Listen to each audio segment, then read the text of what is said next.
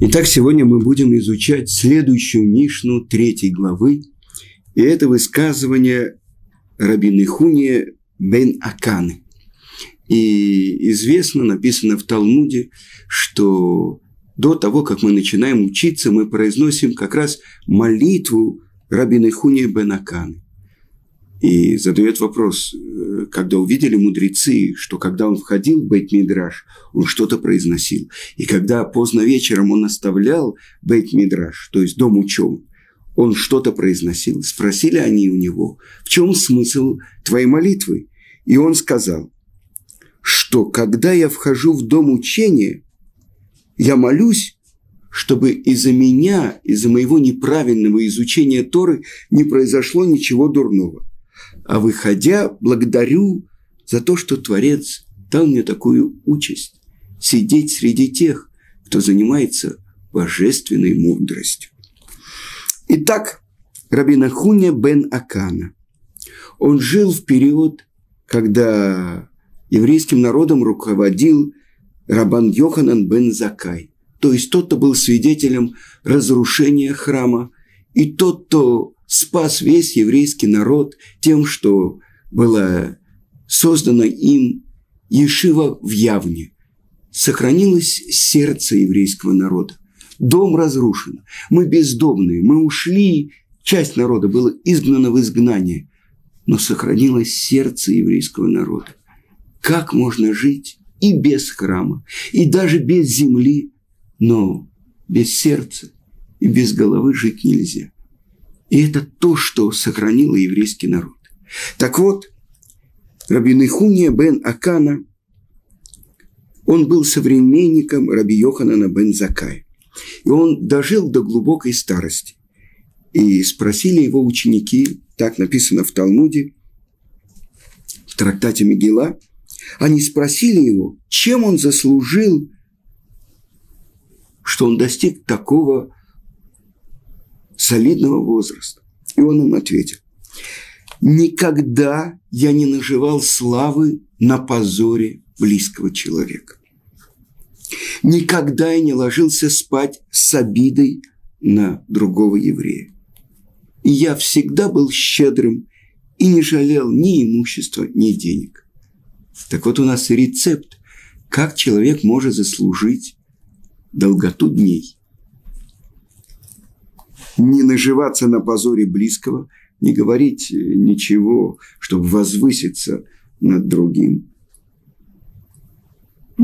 Прощать даже того, кто обидел тебя, и щедро делиться с тем, тем, что Творец ему дает.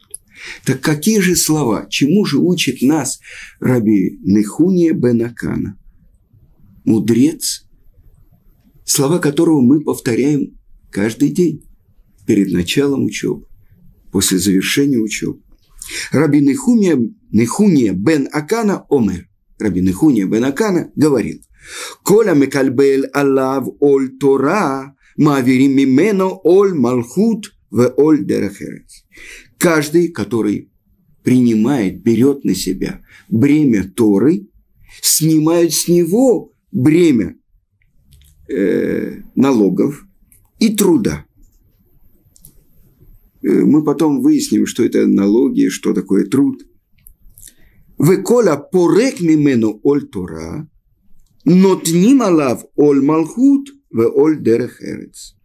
Значит, а, та, а каждый, который сбрасывает себя бремя Торы, надевает на него бремя, ермо и власти, и труда. И мы должны, естественно, понять, о чем идет речь. Почему не сказано просто «тот, кто учит Тору»? Нет, именно тот, кто надевает на себя бремя, ермо изучения Торы. И в Торе сказано «Исахар» э, это глава одного из двенадцати колен, он сравнивается со слом, который несет нож. Больше того, это я хочу вам показать, Гаон из Вильна говорит, что не просто человек должен должен э, сказать, я хочу изучать Тору. Но так он говорит. Каждый день, в час, когда человек встает от сна, он должен сказать словами, я принимаю на себя ермо Торы. То есть э, просто так подумать об этом недостаточно. Но он должен произнести это словами. Насколько это важно.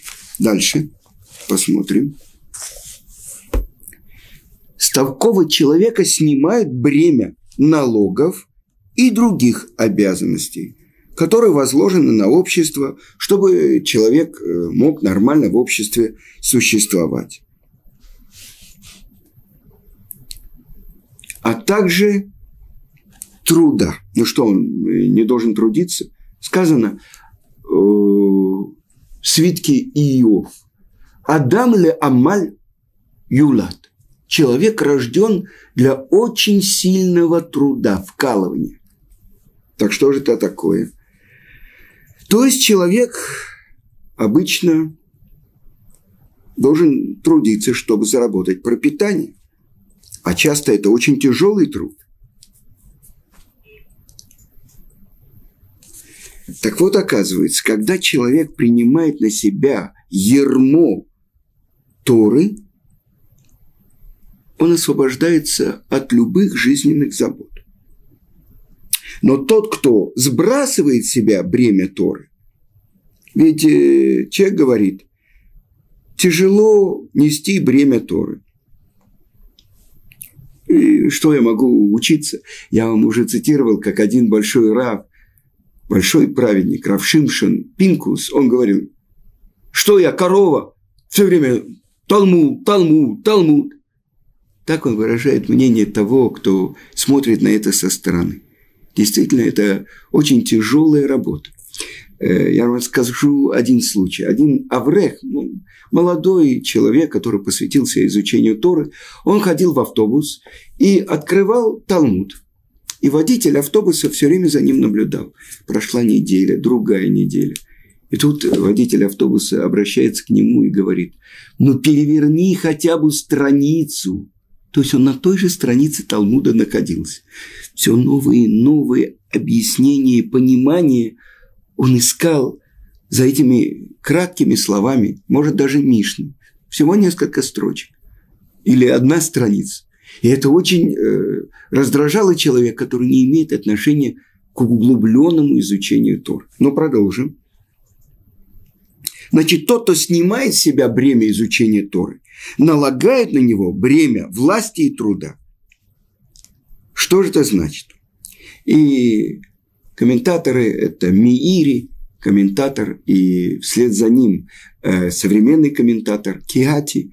Он приводит отрывок из Вавилонского Талмуда, 35-й лист, то, что сказал Раби Шимон бар -Йохай, что когда евреи занимаются собиранием урожая, они не исполняют волю Творца. Как так не исполняют волю Творца? Ведь сказано, «Вая им шамуат ишмеу» и будет, если ты будешь слушаться Э, моего голоса и будешь исполнять все заповеди. Как же Раби Шимон бар Йохай говорит, что это значит не исполнять волю Творца?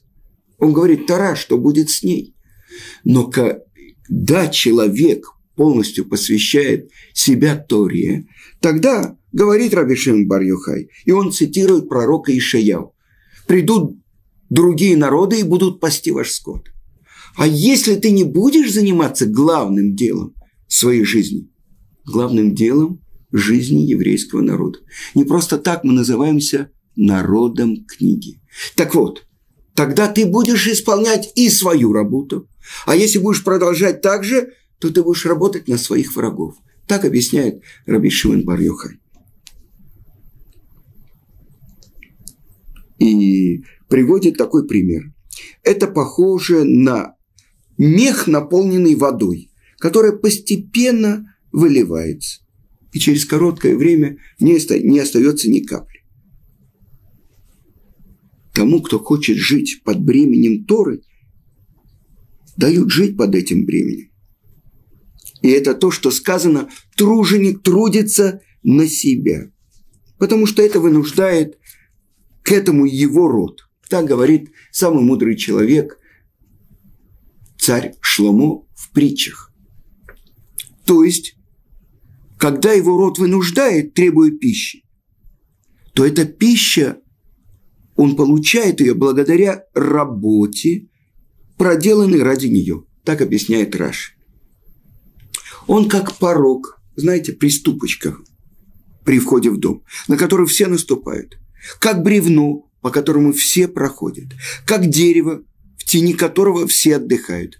Как свеча, дающая свет многим.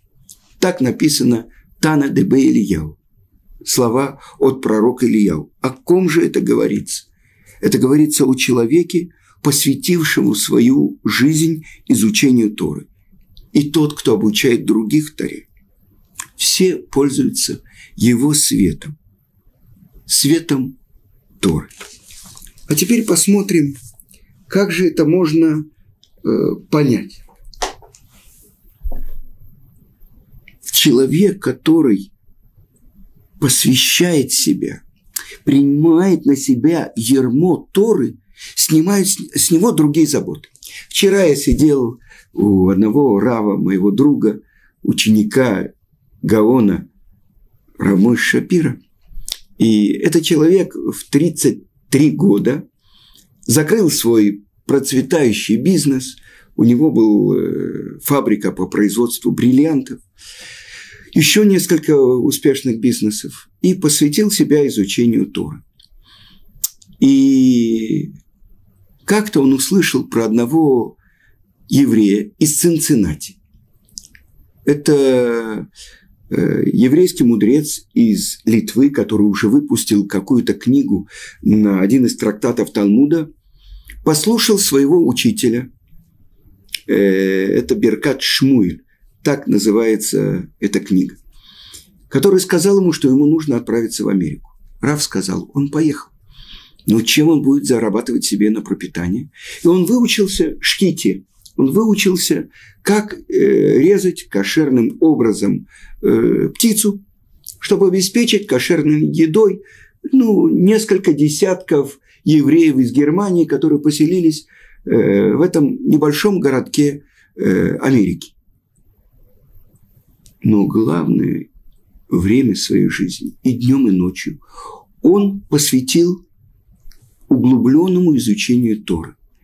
И он закрывался в своем кабинете и писал свой комментарий. И когда он умер, почти на каждый трактат Талмуда была его такая общая тетрадь с его комментарием. И его дети, еврейские мудрецы, которые уже учились в Израиле, они углубились в его тетради, и после его смерти они начали э, их издавать. То есть человек посвятил себя только изучению Тора. На пропитание своей семьи он зарабатывал тем, что он резал курей для всей общины, но это было главное дело его жизни. Это так поразило моего друга, что он сказал своей жене, если ты можешь взять на себя э, все заботы о доме, он получал какие-то деньги от... Э, э, он был инвалидам армии обороны Израиля, э, какие-то небольшие, то есть какие-то деньги э, оставались у него из его процветающего бизнеса, пока постепенно все они не ушли на пропитание его семьи и на свадьбы его дочерей и сыновей. Но все дела дома и счета в банке и так далее взяла на себя его жена. А он посвятился полностью изучению Торы. И вот случай, который он мне рассказал. Как-то жена обратилась к нему и сказала, ты знаешь, у нас минус в банке 22 тысячи. До 20 им был разрешен минус. Он сказал, не волнуйся, Творец поможет. Ну, как поможет? Надо же заниматься чем-то реальным, как-то найти деньги. Творец поможет. И на следующий день позвонил ему его бывший знакомый из Тель-Авива и сказал, я хочу к тебе прийти и посоветоваться по одному вопросу. Сказал он, хорошо, приходи. Э, тогда, тогда-то у меня будет перерыв в учебе, и я с тобой поговорю. И он пришел и сказал, что ему предлагают очень выгодный бизнес. 150 миллионов шекелей. Но он боится в него входить, пока он не посоветуется э, с человеком, который действительно в этом понимает. А так как его друг был э, очень успешным деловым человеком, он просит его, чтобы он посмотрел это предложение. И этот мой друг, который уже лет 8-10 занимался только изучением Торы, оставил все дела, он сказал ему, ты знаешь, я сделаю это только из-за наших хороших отношений. Но я прошу тебя, чтобы это было последний раз. Хорошо. И прислали ему дело. Дело было такое, предложение 150 там страниц было. И он посидел ночь, посмотрел. На следующий день э, он поехал в Тель-Авив, встретился с адвокатом той фирмы, которая предлагала. Это должно было быть круглое, крупное строительство, и нужно было вложить большие деньги. И он говорил с адвокатом, и адвокат, э, один из самых ведущих тель-авивских адвокатов, спросил у него, а, отвечая ему на вопросы, а почему вы этим занимаетесь? А, он сказал, это мой друг, меня попросил, он знает, что в прошлом я этим занимался. И он начал задавать профессиональные вопросы, один, другой, третий, и он увидел, что адвокат уходит от какого-то ключевого вопроса. И в конце концов он вернулся к этому вопросу. И адвокат что-то ему ответил, и он записал его ответ. И в конце адвокат у него спросил, ну что, как ваше решение? Он сказал, мое решение, я отвечу то, что мои выводы, я отвечу тому, кому вы предложили эту сделку.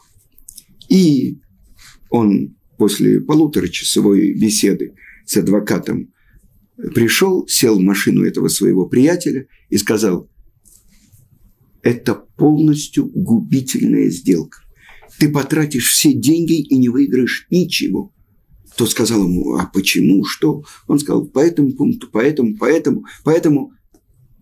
И, и он приехал в Иерусалим, и этот человек сказал, я хочу тебе заплатить, ну, не на уровне того, что ты мне спас, а хотя бы как э, то, что получает адвокат престижный адвокат за час своей работы получает 500 долларов. Он сказал, я не прошу у тебя никаких денег.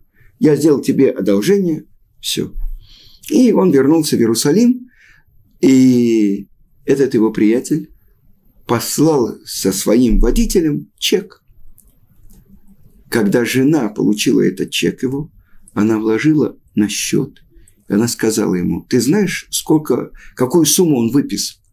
Он говорит, я не знаю, я не просил его денег. Ну, он дал. Дал. Это было ровно на один шекель больше, чем тот минус, который был у них в банке. Это я привожу как пример, что тот, кто действительно принимает на себя ермо, бремя изучения Торы, а этот человек – он преподает и учится днем, вечер, то есть вечером он, наверное, несколько часов спит, в три часа ночи у него уже есть Кеврута, Ватикин, первый утренний миньян, он молится, много лет молился у Котеля, у стены плача, человек, который принял на себя ермо изучения Торы. Реальный пример, как снимают с него бремя забот этого мира, бремя пропитания – Потому что даже если человек будет заниматься работой, то эту работу он выполнит э, за короткое время. И, несомненно, ну как, мы можем на себя взять такое бремя изучения Тора. Я расскажу вам про себя. Это происходило уже много лет тому назад, 26 лет тому назад. Всего в Израиле я 30 лет. И как раз 26... приехал в Израиль я уже в кипе. У меня была джинсовая кипа, которую подарила мне жена в Москве на день рождения. И что-то как-то я начал работать в разных театрах в Израиле, уже мои пантомимные программы продавал мой продюсер, по телевидению у меня уже была постоянная передача с ведущими комиками Израиля, и меня на улице узнавали. Э, чем больше выступлений по телевизору, тем дороже стоит моя программа, мое выступление. При всем при том, у меня было все время ощущение, что я не так живу в этом святом городе Иерусалиме.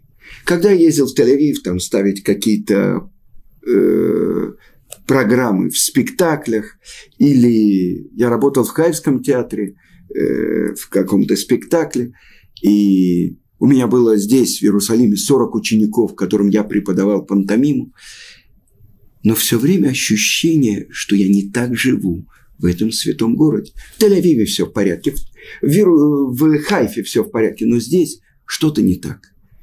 И через четыре года э, я встретил какого-то своего приятеля, ведущего мультипликатора «Союз мультфильма», и он мне сказал, что он э, находится в Ешиве, и я пришел тоже туда и начал учиться сначала полдня, потом целый день. И прошел год, я перешел в известную Ешиву Орсамех, и вдруг раввин этой Ешивы сказал, сейчас появился здесь актер из Бершевского театра, израильский актер. Почему ты не берешь его и не ставишь спектакли на двоих? А когда я начал э, учиться в Ешиве, у меня был спектакль, который я поставил, и там было 8 человек. И я спрашивал у своих раввинов, ну когда я уже смогу это ну, оставить? Они говорят, пока ты не имеешь права. И тогда первый седер с 9 до часу я учился в Ешиве, дальше обеденный перерыв, с 3 до 7 второй седер, а после 7 мы ехали ко мне домой, делали репетиции, и я делал спектакли. Но еще прошло несколько лет. Спектакли мы показывали в пятницу, когда не было учебы в Ешиве. Еще прошло несколько лет, когда я наконец-то смог оставить спектакли. Почему? Один мой рав сказал, ты сможешь это оставить только когда это у тебя уже будет ну, невозможно, когда это пойдет в другую сторону. И наступил такой момент. И поразительная вещь. Когда я оставил спектакли, вдруг появились уроки. И вдруг на русском языке я начал давать уроки для тех э, евреев из России, которые так же, как и я, ничего до этого не знали из нашего могучего наследия. И оказалось, что я, так как я сам прошел весь этот путь и начал что-то учить, и что-то понемногу постигать, оказалось, что я могу быть тем человеком, который может какие-то вещи объяснить тем, кто еще не знает этого. И как-то произошло такое. Когда я приехал в Израиль и я пробовался как диктор на радио «Коль Израиль», э, мне сказали, что в принципе готовы меня взять. Но я сказал, в субботу я не работаю. Тогда мне сказали, и все остальные шесть дней ты не работаешь. Но прошло несколько лет. И я, э, мы делали какие-то передачи, достаточно популярные на израильском русскоязычном радио, но, конечно, я не был э, на ставке, не получал зарплату как диктор – другие люди, которые никогда не работали ни на радио, ни в театре, они получили эту работу, потому что они готовы были работать в субботу. Но прошло несколько лет, и опять привожу как пример. И по просьбе американских э, деятелей э, захотели сделать какие-то передачи на русском языке для России. Тогда еще это было большая редкость, и э, Равицкак Зильбер участвовал в этом, и Равицкак Гольденберг, он э, стал э, руководителем такого института Мили, если не я для себя, то кто для меня? Им эн анили, Мили. И вот такие передачи начали передавать на Россию через Коль Исраэль. Э, потому что директором сделали бывшего генерала, и он пробил, что мы сделали, делали записи на Галей Цааль, на радиостанции э, армии обороны Израиля. И когда я пришел в черной кипе, в черной шляпе, на меня так смотрели, кто такой, а потом эти же техники, мы подружились и начали делать мне что-то, то, что в нерабочее время мы делали я выпускал какие-то кассеты на еврейские темы. Так вот, меня пригласили как диктора и тоже диктор израильского радио э, Юлия Сивела и диктор э, Марик Зайчик. Мы втроем делали эти передачи. Но самое интересное, что так как это был американский фонд, то мы получали деньги за час подготовки и записи передачи ну, я не знаю, в 4, в 5 раз больше, чем то, что получал за час своей работы диктор на израильском радио. То есть мы видим пример.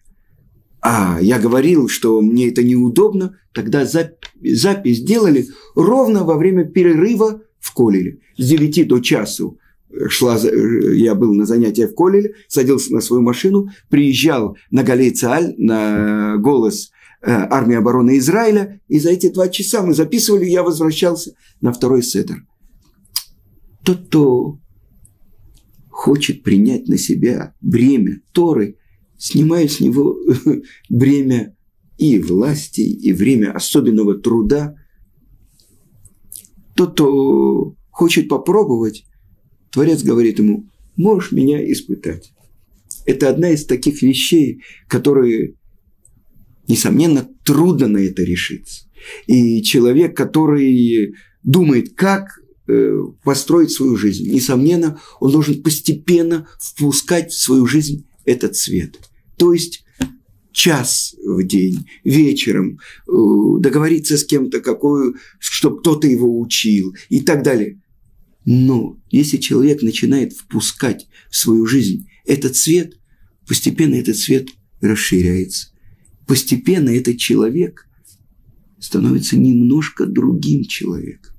Если вчера он был очень далек от Творца, то сегодня он называется близким другом Творца. Я цитирую вам Рамбама. Но что человеку делать? Сделать один шаг. И это то, что говорил наш учитель Равицкак Зильбер, что память о праведнике была благословенна. Люди из Советского Союза не должны терять своих привычек. Там все воровали. Есть пять минут. Открой, прочитай несколько строчек истории. Есть 10 минут. О, ты можешь выучить закон из Кицур Шелханарух. Есть полчаса, ты можешь поучить Мишну. Итак, воровать, воровать и воровать. Это путь нас, бывших советских людей. Но сейчас мы можем получать свет. На этом я завершаю. Всего хорошего.